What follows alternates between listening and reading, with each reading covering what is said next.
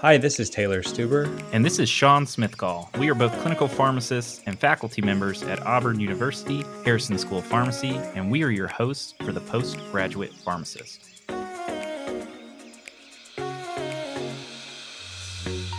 On the Postgraduate Pharmacist, we focus on preparing and obtaining postgraduate training positions. From current events to expert advice, you'll have up to date content related to postgraduate training.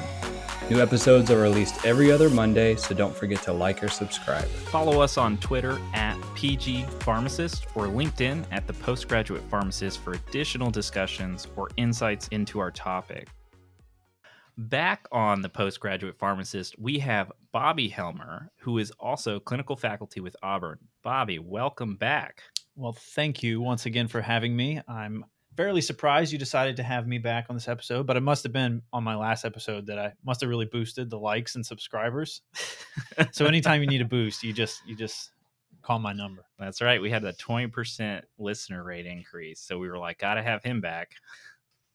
So today we'd like to spend uh, this episode talking about everybody's favorite curriculum vitae, better known as CVs, uh, which is a subject we haven't really focused on yet.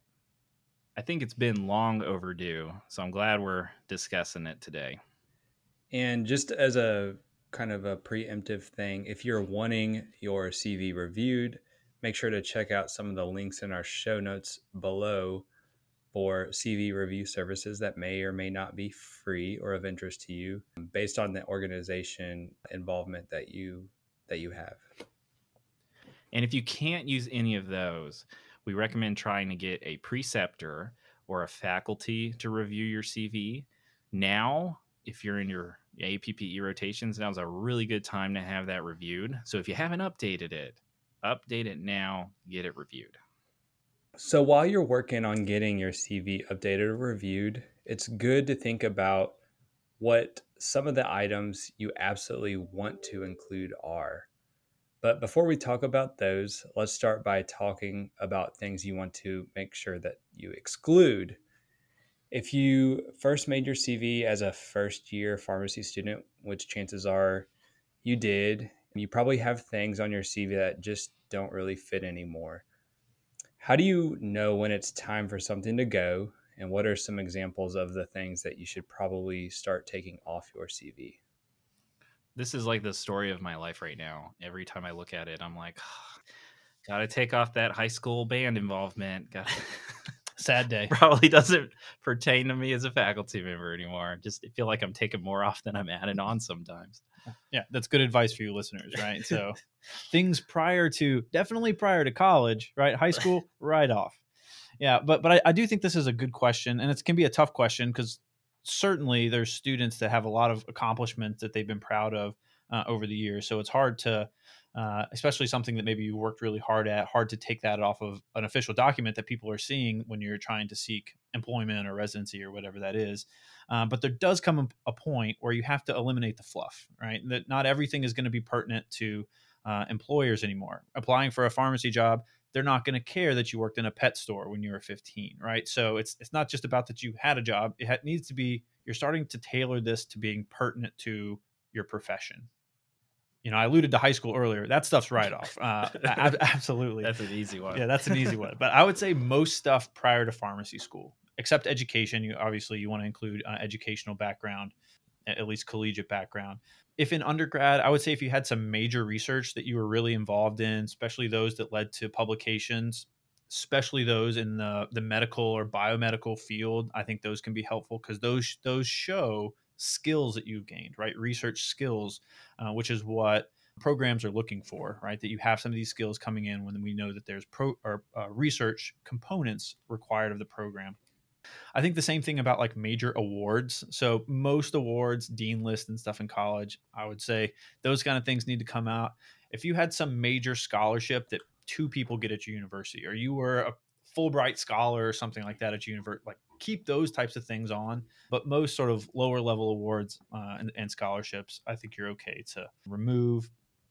Again, non pharmacy or non medical related jobs, those can go off if you had been a pharmacy tech for 10 years i think that's relevant you can keep those sorts of things but other than you know, non medical, as I mentioned, those would come off. I would even go as far as to say like organizational involvement outside of pharmacy school, unless there was some major, major thing. So fraternity or sorority, unless there was some extremely major accomplishment, I would just leave those off of the CVs at this point uh, as well. Yeah, I agree. I was gonna say if you hadn't mentioned the organization, I was gonna say, you know, it doesn't matter if you're president or vice president of something in undergraduate you know they can't really tell i mean they could look at your transcripts way back then but they're probably not too concerned with that. So they're not gonna they're wanting to know if you were organizationally involved in pharmacy school which is going to be a higher credit hour usually more credit hours than what you took in undergrad. Yeah i think bobby and sean you've kind of both hit the nails on the head I would agree with both of you. Um, and I would just say that if you're not sure if something kind of fits the kind of that teetering line of should it stay or should it go, then make sure to ask somebody. And you can ask, um, you know, people that are reviewing your CV. So that goes back to that point. Yeah. And you can even get peers to look at it too, because it's sometimes good a swap CVs. You can get what is there? What did they put on theirs? What am I missing? And things like that. So this next question may actually mix between things to add and things that you need to remove or repurpose, let's say. So focusing solely on rotations, how should candidates be differentiating between activities related to a rotation versus activities that you do on rotation that are actually above and beyond and deserve a separate place on your CV? With vice versa being things you've added to other sections of your CV that are just duplicative and should just fall under rotational activities or those bullet points you have under rotations? Yeah, so th- this is a really good question, and you know this is where it's important to structure your CV, you know, into different sections. You know, ones that focus on experiential rotations, and we think, okay, I'm going to include my rotations. What type of information should I be included in those? I think the most important things there are the uh, in most cases, the direct patient care activities. What were your roles and responsibilities towards patient care? Obviously, not all rotations are patient care based. Most of them are, but in most cases, you should be spelling out what are your roles for for the patient. You know, for those few bulleted lines, you don't have room to put things like I presented a journal club, I presented an in service, unless that was like the focus. You took a some sort of DI rotation where your focus was presenting uh, information to uh, you know different professions or, or different uh, audiences those types of presentations should be in a different section in my opinion. Should be in a presentations or, or some sort of other thing tailored that way. Yeah i like that example bobby and i would uh, agree. And also to add that you you know thinking about other things that could fit on in separate locations would be something like research. So for example if you you know go go on rotation and you ask your preceptor hey do you have any research I could get involved with or help with that would be outside of your rotation duties. Say, for example, they had you help with some data collection or something involved with that research process. That would be something to definitely list, you know, in a separate location on your CV as well. I actually have some fairly strong opinions, I think, about like the levels of research to be involved in to put it in a research section in my opinion. So uh, I, I, think taylor one of the, the things that you mentioned was or sean maybe it was you talked about above and beyond right? So if you are seeking out opportunities to get involved in research on a particular rotation you should view that as getting involved with the project not just okay, I'm here on this rotation for four weeks or five weeks or six weeks. You know, I'm going to do data collection, and now I'm going to be able to stamp on my CV that I was involved in research because you did six weeks of data collection. You know, if, if you're going to make the commitment to research and get involved with that preceptor on their rotation, and you're going to include it on your CV, I think it needs to be sustained. So you're going to sort of try to finish that project to some sort of end, whether that is a poster, uh, a manuscript, just some sort of thing where you can say like, it, it's a dedicated involvement outside of just being able to check this box because you did four weeks of work. So if a student came to me, uh, that's sort of the advice that I would give them in that in that regards regarding research. So funny story. Are you one of these? I did that exact same thing.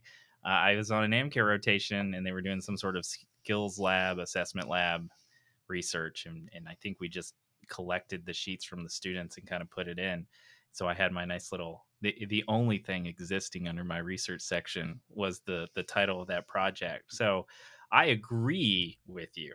You, you think I, you, you, you're giving me the look like oh he's gonna he's gonna disagree. I agree with you because if somebody had asked me, nobody did, but if somebody had asked me on one of my interviews, you know, tell us more about your involvement in this project. Knowing what I know now, I know that I would have come across as that's all you did, Right. Really? And woefully unprepared to answer that question. Yeah. So like, did you you weren't involved with the IRB, the the the design, nothing? They just basically sat you down and said, "Can you just grab these sheets and put it in this file?" And I was like, "Yeah, that's what I did," but I didn't have anything, so I don't I don't know how I feel about if a student was like, "This is all I have. Should I put it or not?" I might say, "Put it so it's not." There but be prepared to know that you can ex- you're going to explain that yeah, i know my re- my involvement was little and there's what i did to try to get more involved and, and whatnot but Right.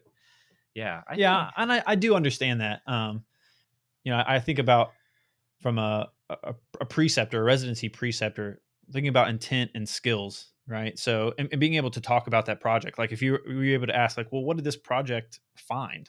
You know, what were what were the results? Mhm. You can't talk about that, then to me, that's not really involvement.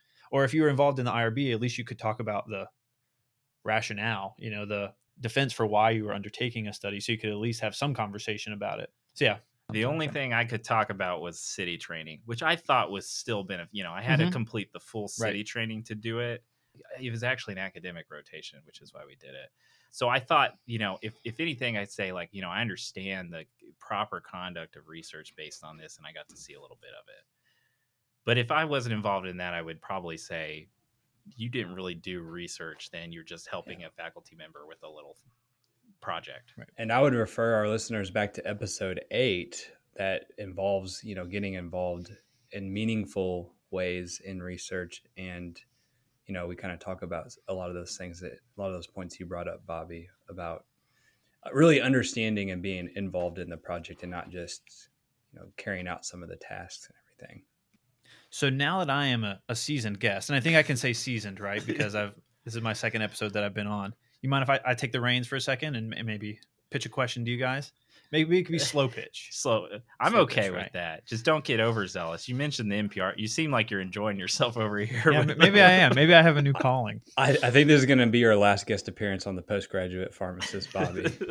That that may be warranted. Yeah, that meant that. Okay, I guess I need to ask my question now then, right?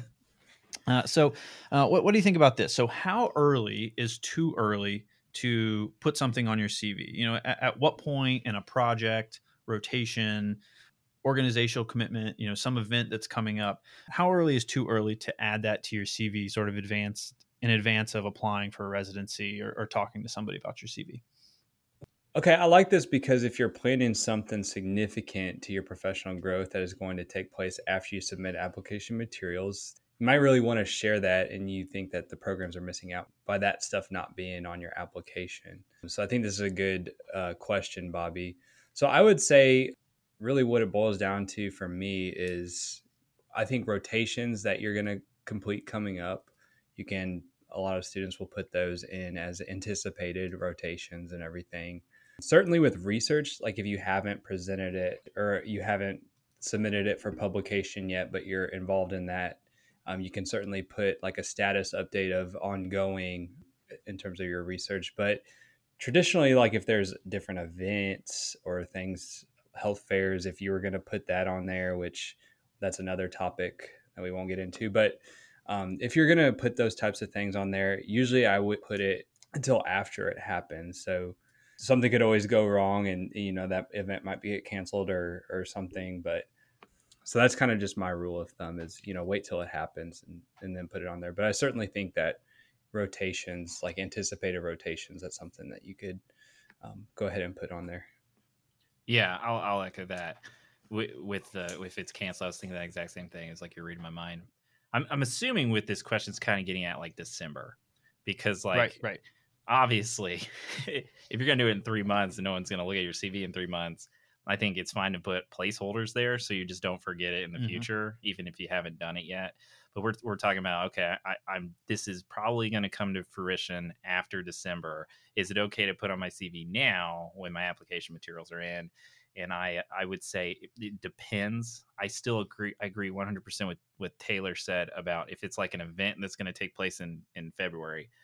I mean, let's just you know, COVID for an example. It might just go and get canceled. So putting it on there is not going to. Uh, they're just to ignore it. If I was a if I was reviewing your CV, I would just I would just ignore that's on there because you haven't done it yet. It doesn't show me anything other than you signed up for something. You might have even signed up for it with plans to cancel it because you just wanted it to look good on your CV.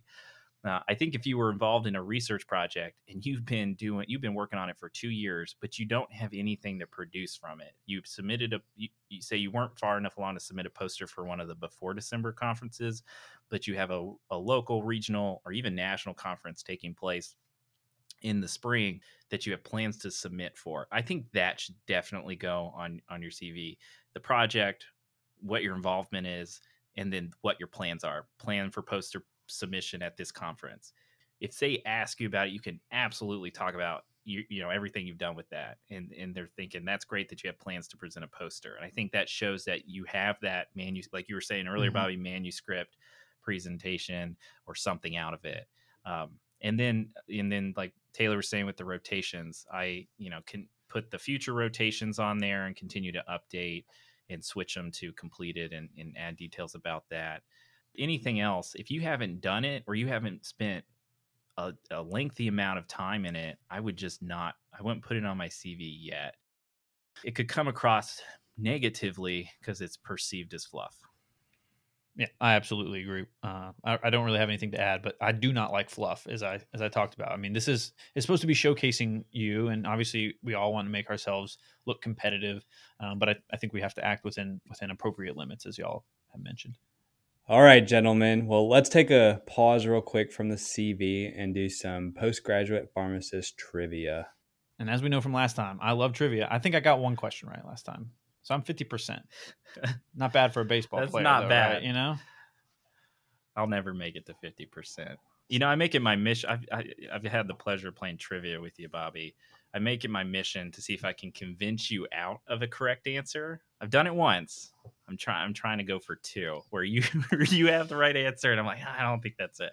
We get. Yeah, I've, I've, lost a lot of my trivia edge uh, since I had kids. You know, just that p- place in your brain for pop culture and stuff just gets replaced with other useless children uh, mm-hmm. knowledge and things. So Char- characters on TV shows, characters on TV. Yeah, Disney so pop princesses, pop culture down, Disney princesses up.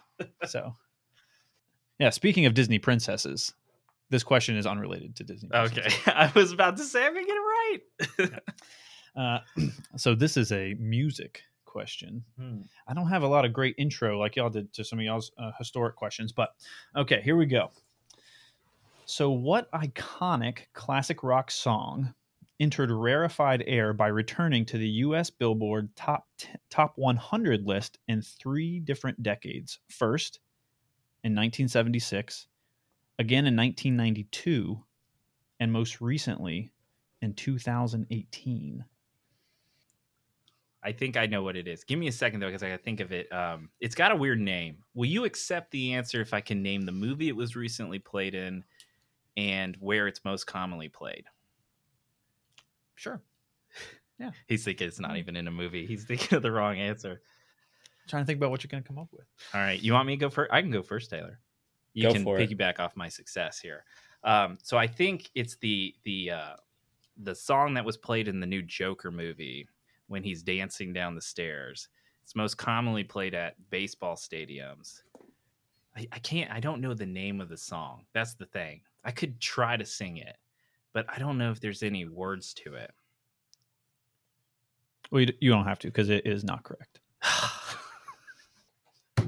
I could have sworn that was it because it was it was number one on the chart, and I was just like, "Why is this song number one?" I hadn't seen the. I mean, it could be popularly yet. played at baseball stadiums, but it had to reach the Billboard Top 100. Yeah, this thing was famous. I thought that's when it came out. All right, I was. Is it a is it a Rolling Stones song? It is not a Rolling Stone song. Why does he get to ask for hints? That is so you know, unfair. I'm nice. I'm a guest. I'm a guest. I'm a guest. Uh, you know he's guest be- he's beating me in trivia.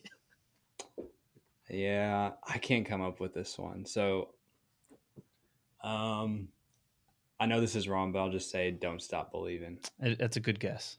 So the answer, if I give you the band, so Queen. Oh, Queen's Bohemian Rhapsody. Yeah. So It's so I- because the movie came out. so the movie Bohemian Rhapsody came out in 2018. The song was released in 1976, right? Anybody know why it came back into the Billboard Top 100 in Yeah. 1992? Wayne's World.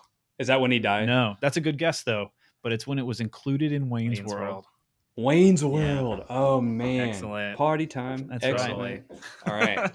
I mean, that's pretty crazy. That Go is- from 1976 to 1992. I think it actually went higher. So I wrote this as a, in in 1976, it went to number nine on the U.S. Top 100 uh, on the Billboard Top 100, number nine. After Wayne's World, went to number two.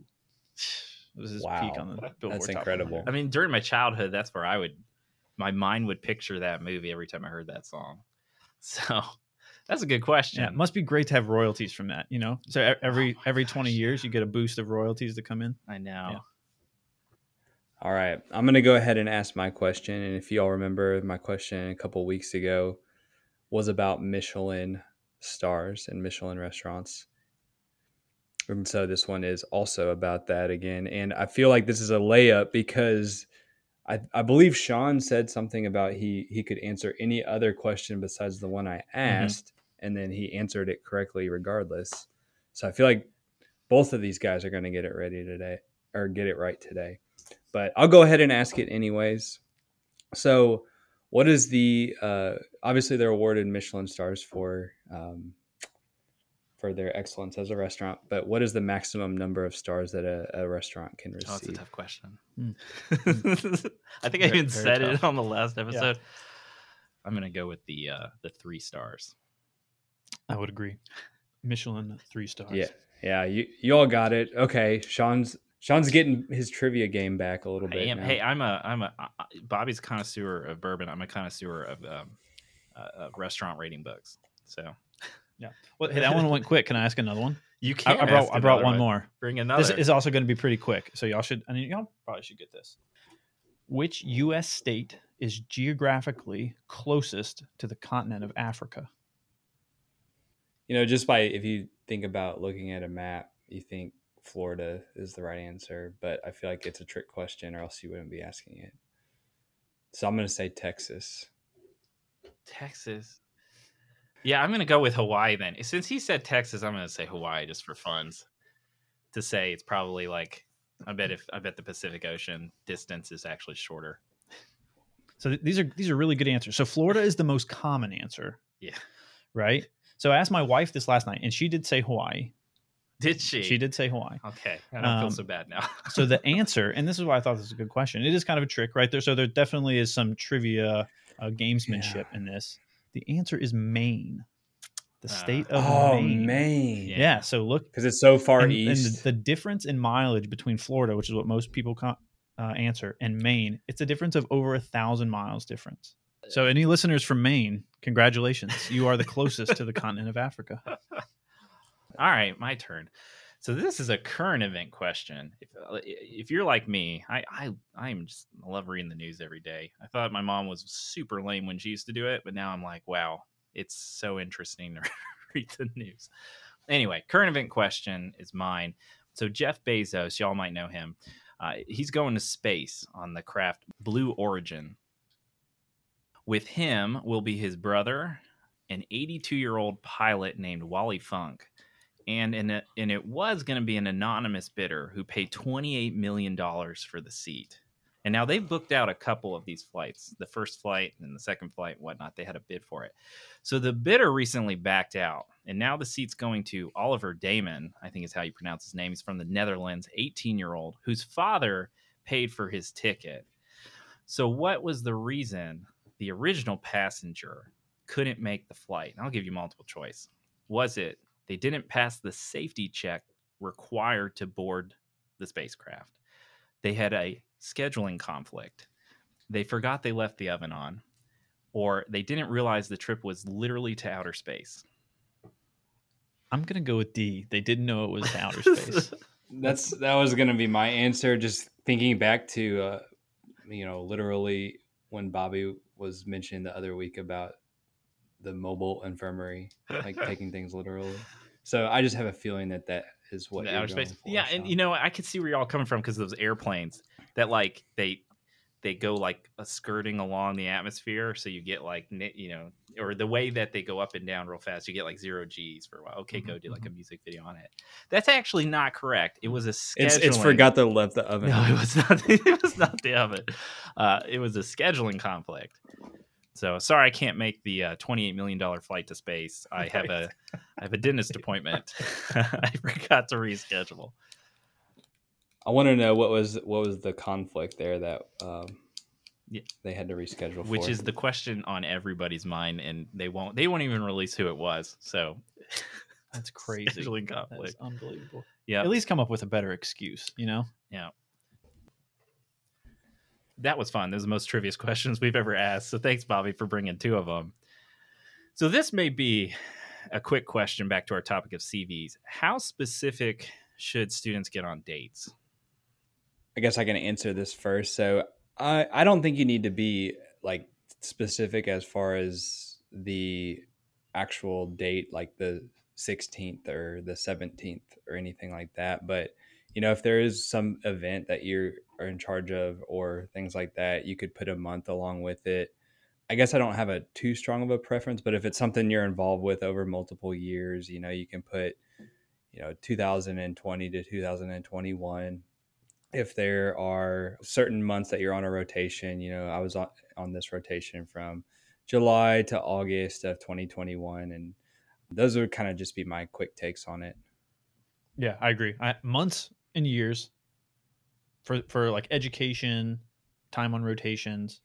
If it's a specific event, month and year is reasonable. Other things, organizational involvement, years are fine. And I would I would get no more specific than that. I think from a program standpoint or an employer standpoint, from an education and, and job standpoint, they're really just looking for gaps. So you don't really need to have like I didn't have a job for four days. That's okay. You can put you can put the months and it's fine. They're just looking for like, did you, you took six years off of something? You know, didn't what, whatever that might might be. So, um, yeah, month and years. So, what topics or sections to a CV are often overlooked or left out by candidates that can actually serve to boost their marketability? I, I, I could I- start. So I, I have a couple of them. I, I think the one that I, I wanted to talk about most, and this may be the one that when I started sort of thinking of, of responses and things, one of the ones that I actually put last. But I think that sometimes with, with so many schools of pharmacy and, and so many different curricula, that some marketability is lost because of uh, unclear terms or unclear what courses are called, for example, and, and providing some explanation or, or context for what the course is. So if your school is anything like we are uh, at Auburn, we put acronyms on everything. Uh, and even if you knew what the acronym stood for, you don't always know exactly what you're referring to. If it's a experiential course, if it's a course within the didactic curriculum, and even what what's contained in the course. And so I think, you know, I, I think a little bit of explanation, certainly making sure that you're spelling out uh, abbreviations and things uh, for things like experiential courses. I think it can be like early IPPEs, I think is a good example because there's so much variability across the country about um, how the uh, IPPE programs are are formatted. Putting a little bit of detail to say what did you do during this experience? Why was it an experiential course? It doesn't have to be long, a bullet, two bullets maybe, uh, but that can go a long way to showcasing uh, the skills that you gained from from those experiences. I may be the only one that does this. This is like I have a section at the end of my CV for miscellaneous, um, miscellaneous skills, and so I feel like if you worked as a technician at a hospital system for four years and they used Epic, and you're very familiar with Epic, I under my miscellaneous section I put Epic, Epic EHR trained. So any EHR I'm familiar enough with where I could walk in and day one be like really proficient with it. I like list there. I think that's important and that's useful. And if the system that you're going to or your employer is like uses one of those things, that's actually beneficial. Mm-hmm. But it doesn't really fit anywhere else. Like there's you're not going to make a whole section on EHRs I've trained on, Right. and things like that. So I put things like that, EHR training, any sort of skills or or things that I've I've done like so I kind of have like that miscellaneous category to capture those weird odd things at the bottom. It's at the bottom, so you have to scroll for it, but but I think that's a good place to put some of those unique things that just don't fit anywhere else. Yeah. and and I I really like that one actually. I, I really like the example of the EHR, uh, and I know I've seen things like that w- where candidates put in you know trained on Excel or PowerPoint, you know, some of those things. Uh, and, and I think that can be helpful. Um, just if you're going to put it on your CV, make sure you are truly trained in those things. You know, don't, don't put that you're trained in SPSS statistics or that you're really good in Excel if you really can't function your way through Excel. I use Excel a lot. I would not put Excel uh, on my CV because there's a lot of things that it does that I'm not familiar with. So just be careful. It's like, you know, you might have heard people, I don't know if it's true or not, put like, you know, can speak Spanish on their CV. Yeah. But they can't speak Spanish. Like, don't do that. You know, don't don't lie about that kind of stuff. It it does make you look more attractive on paper until you're asked to do something in Spanish or asked mm-hmm. to do something in Epic or one of these EHRs and then you've got egg on your hands because you can't do those things. Yeah. Yeah, I like those examples you gave to it because because I'm not like I would not say I'm Excel trained. They'd be like, oh, so you can do a pivot chart. I'm like, no, I have to read the how to do a pivot chart every time I make a pivot chart. But but like EndNote training and SPSS training, if I was profi- if I was really proficient, Taylor's way more proficient in SPSS than I am. So like that would be cool places to add that stuff. I want to give a situational question. If I was part of my school's student chapter of ACCP and the chapter planned and put on a fundraiser for breast cancer research. Let's say I went to all the meetings that discussed this fundraiser and attended the fundraiser, which ended up being like an outdoor barbecue. Does this deserve a place on my CV? I'm, I'm a little torn. I, I see the why why a student might want to put this on there, right? As a preceptor, as somebody who evaluates these, we want to see organizational involvement. I, I would say that is what we're most looking for is leadership ability, right? Of course, we don't want you just being a member of an organization and, and going through, you know, just going through the motions. But, but I would really get used to sort of prioritizing what you include on your CV. If you really didn't do anything that uh, in, in the organization of, of this uh, event, you just went and attended as a member, I would probably say don't include because then you run into the, the the issue of well where do you stop if you include every event that you attended you're going to have this four page long thing of events you attended on your CV that is probably not really adding adding anything for you in in terms of your application to reviewers. So y- y'all may disagree with me on this. That's just how I feel about. Uh, but it's a instance. it's a barbecue. It sounds it sounds delicious and it sounds like a great thing to attend. It just may not be something to include on your CV. And the way I think you worded it, it sounded more of it was just like an attendance. It wasn't like truly planning it or organizing it or managing people and that's really what we want to see out of these types of things. So if you were the head of that you know committee that organized this many people and had these vendors come in for this barbecue and and did all of that and did all the planning up front then yeah include it. But just the way that you kind of worded it here i would say probably no so let me give another scenario. So let's say your school is doing a COVID vaccine clinic and you're required to attend because this is part of your IPPE hour requirements and will count for some of your hours that you need. Can and should you add something like that to your CV? I think so. Yeah, I agree. And I sort of mentioned this earlier, like the importance of having a, a section for experiential education and experiential rotations, uh, especially for things like IPPE, because IPPE does differ so much around the country as compared to, to APPEs. If you had to attend a, a COVID uh, vaccine event, which is an excellent opportunity for students to get involved in, and it was a part of that IPPE course or IPP hours, list that under IPP hours and say what you did. Attended a four hour uh, COVID vaccination clinic and prepared and administered vaccine, and that that's going to tell us a lot about your involved what what you did, what skills you were able to demonstrate uh, at that event. What about let's say uh, meetings attended? So like professional meetings that you attend. I mean for my personal opinion i don't put those on my cv i never have. I feel like that's just you going and doing something is great for your you know your own self development. If you took a spe- special course at one of these and you signed up for a workshop that produced like some sort of certificate or some special skills, then I could then I would put that you know attended a certain workshop because that's professional development. But if you just attended like a uh, like ACCP's annual meeting and went to all the went to the conference and did all that stuff, that to me shows nothing other than you paid money, traveled, and and and, and learned some probably unique things. But you know what what can you really take from that? Yeah. I absolutely agree. Or posters, right? If you're taking a poster or some sort of resource Mhm. research product to those, you know, I I- I wouldn't include that and say I attended this conference to do that. You would just include that poster or that certificate or piece of professional development. So, what type of projects can exist in the research scholarship part of your CV? So I talked about this earlier. My, I like ongoing research projects, or not necessarily ongoing, but things that you have had a, uh sort of longitudinal experience with. Uh, I think is the is the best example. Something where you're able to explain what your role was, ideally explain maybe some of the rationale or ultimately the results of what you found. Um, certainly, any any publication, whether that's posters that you've presented or, or been included on, formal publications and journals, even things like newsletters. I know for from a student standpoint, oftentimes it's hard, it may not be easy to get uh, on a paper or on a formally published manuscript with uh, a faculty or mentor. Uh, but I think newsletters, manuscripts in progress, I'm okay with as long as you you've had a role uh, in the writing of that.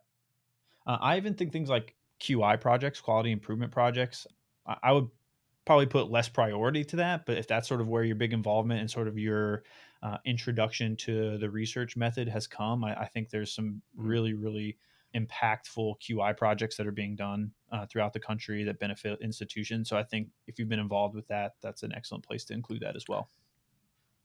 Yeah, and, and kind of thinking about you know what you were talking about earlier, I think even like a MUE, Mhm. th- those types of projects as well. Let's say you did that, and then you, you know, presented it to P&T, and then something changes as a result of it. Like, I think that just shows, you know, what program again the skill set that programs are looking for. That you're able to, you know, take all of that information, you know, have something meaningful, like deliverables with that information um, that you're able to implement. So I think if you think about it from that perspective, like would a program be interested in the skills that I use to to do this, or you know, is it something like Sean had mentioned earlier? Am I just would a program be interested that I know how to look at a, a data sheet and enter it into Excel or something like that? You, you know, you you kind of get two different schools of thought. Well, Bobby, I want to thank you for taking the time to join us on yet another episode. Well, as always, uh, great to chat with you guys and, and share some trivia and some uh, good pharmacy tidbits. So really enjoyed it again. So, any last minute thoughts on CVs? I think big takeaways, one of which we didn't really talk about, but formatting, spelling, all that stuff. Make sure you know you've done your due diligence. Get peers, faculty, other mentors to to look at it. Even non pharmacy mentors, I think, can be helpful to look at it because if they can't really understand what's there, you you want to make sure it, it's clear.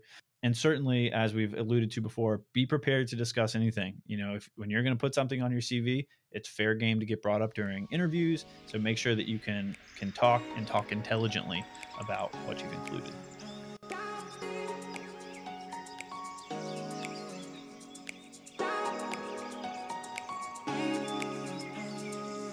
If you want to continue to hear up to date topics from us and our guests, please like and subscribe.